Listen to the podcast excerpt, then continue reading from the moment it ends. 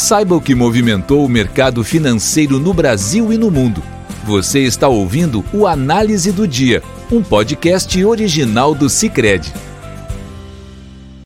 Olá pessoal, muito obrigado por estarem nos ouvindo. Aqui quem fala é Pedro Ramos, economista-chefe do Cicred.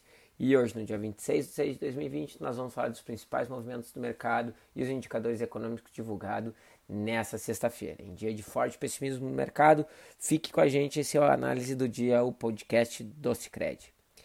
Então, né, hoje o efeito foi unidirecional, os mercados performaram mal e todos os ativos andaram praticamente, né, os grandes indicadores, né, que a gente avalia aqui, andaram na mesma direção e foi para baixo, né? Dando aqui os grandes destaques, né, o Dow Jones caiu 2,85, o S&P caiu 2,4, o Nasdaq caiu 2,6, já a bolsa de Londres acabou tendo uma altinha de 0,2, a bolsa francesa e alemã caíram 0,2 e 0,7 respectivamente, né? Isso porque o foco principal das notícias, que logo mais eu vou falar, estavam mais concentrados nos Estados Unidos. Já a Bolsa Brasileira, seguindo o mercado americano, acabou é, caindo 2,2%, voltando aí para a casa dos 93 mil pontos, né? 93,800 é o que está marcando atualmente.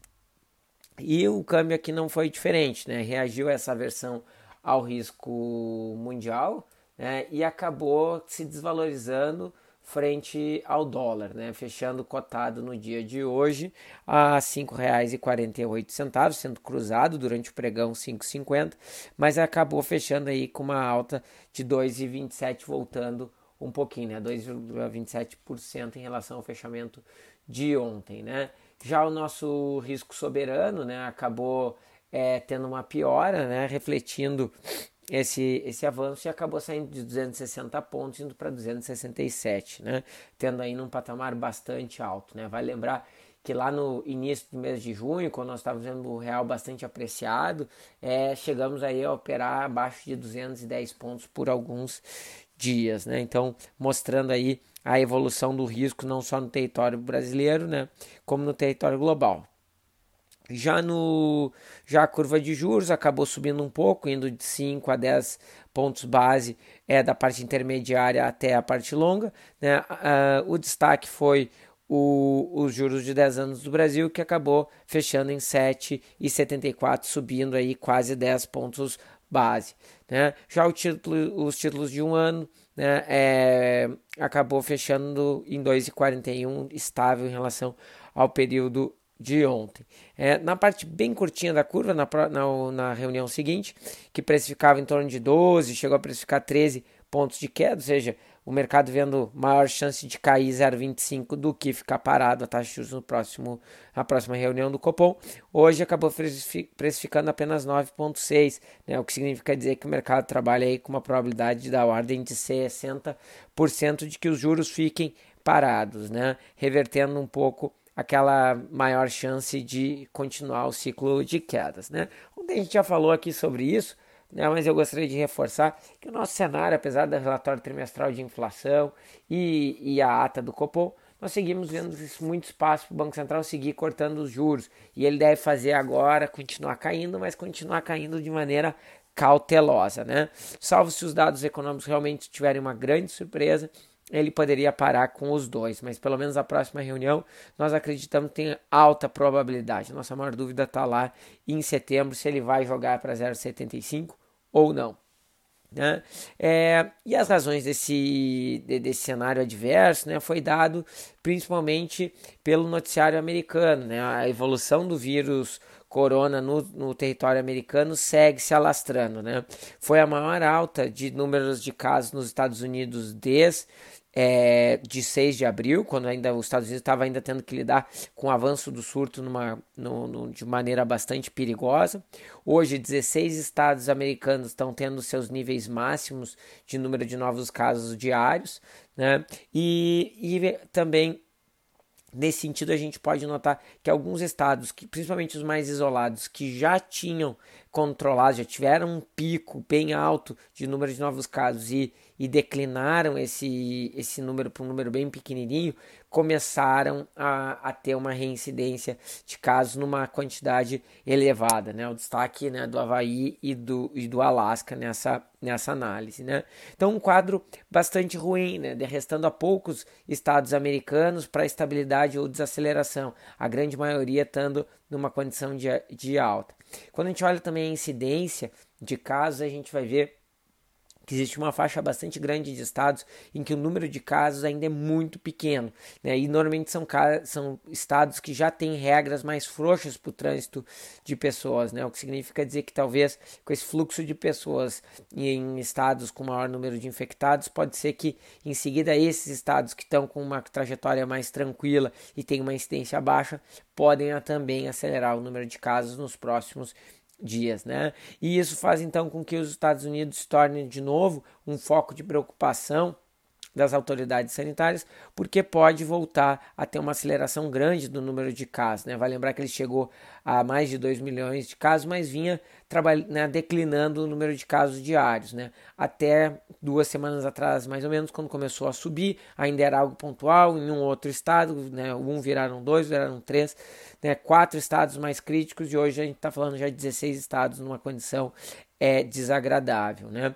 É, e com isso o estado da Flórida e o estado do Texas acabaram modificando as suas regras, né? Que estavam previstas para serem é, né, eles estavam num processo de reabertura das suas economias e ambos pararam com esse processo uh, uh, de abertura. Né? Por enquanto não tem nenhuma medida que torne, é, que feche a, as economias estaduais, mas se continuar nessa toada de elevação, que a gente vai descobrir nos próximos dias se isso vai acontecer ou não, pode fazer sim as autoridades locais reverem as suas medidas de distanciamento social e poderem então rever suas políticas de distanciamento social e isso trazer danos né, para a economia dos Estados Unidos né, no mês de junho.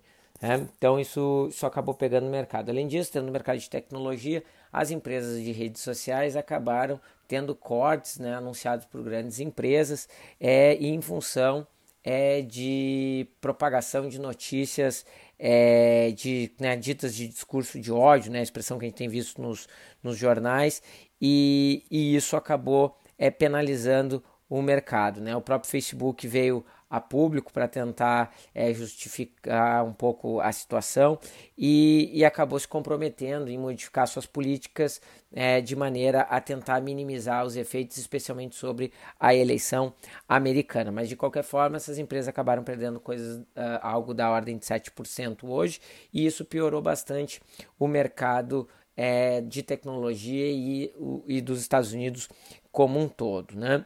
Ainda no noticiário americano, a gente viu é, a liderança de Joe Biden nas principais pesquisas é, eleitorais e também na análise do, de alguns cientistas políticos atribuindo maior probabilidade de vitória do candidato democrata. Né? É, nesse sentido, muitos né, do mercado acreditam que o acordo comercial de China e Estados Unidos pode entrar num, ter, passar a ter problemas a partir de agora, porque Trump pode tentar querer arranjar de última hora né, mais vantagens né, comerciais com a China e isso poderia botar em xeque a fase 1 é, do acordo comercial firmada em janeiro, é, é, trazendo risco aí para vários setores da economia é, americana, né, incluindo o agronegócio dos Estados Unidos. Né? Dentro ainda dos Estados Unidos, nós vimos né, a, o gasto a, dos americanos e, e, a renda serem divulgados no dia de hoje, referente ao mês de maio, e a gente vai ver que os gastos pessoais em termos reais subiram 8,1%, né, e o mercado esperava 8,7%. De qualquer maneira, apesar de ter vindo um pouco abaixo do que o mercado esperava, a gente vai ver que os gastos né, estão tendo uma recuperação muito rápida é, na economia dos Estados Unidos. Né? Elas caíram 13,2% no mês de abril, uma queda monumental causada pelo coronavírus, mas já no mês de maio, quando a abertura da economia americana ainda era bastante limitada, é, já houve uma expansão muito forte do gasto. Né? Provavelmente isso está ligado à forte transferência de renda e programas que o governo americano acabou fazendo para a economia dos Estados Unidos, e isso já trouxe um resultado bastante rápido. Né? Vale lembrar que a gente já tinha visto as vendas do varejo, que é uma, uma, uma versão menos ampla da, da despesa total das famílias, ter um desempenho muito favorável e também a gente viu o mercado de trabalho gerar 2 milhões e meio de vagas nesse mesmo mês, né? Então isso acaba corroborando com a ideia de que o mês foi muito favorável. Em termos de renda, a renda acabou caindo 4,2%, né? Mas o mercado esperava uma queda maior, menos 6, né? Então, um resultado bastante favorável também para o desempenho é, da renda. Né? Então, pessoal, era isso que eu tinha para falar hoje para vocês. É, fiquem todos bem e até o nosso podcast na segunda-feira. Muito obrigado. Você ouviu o Análise do Dia, um podcast original do Cicred. Até a próxima!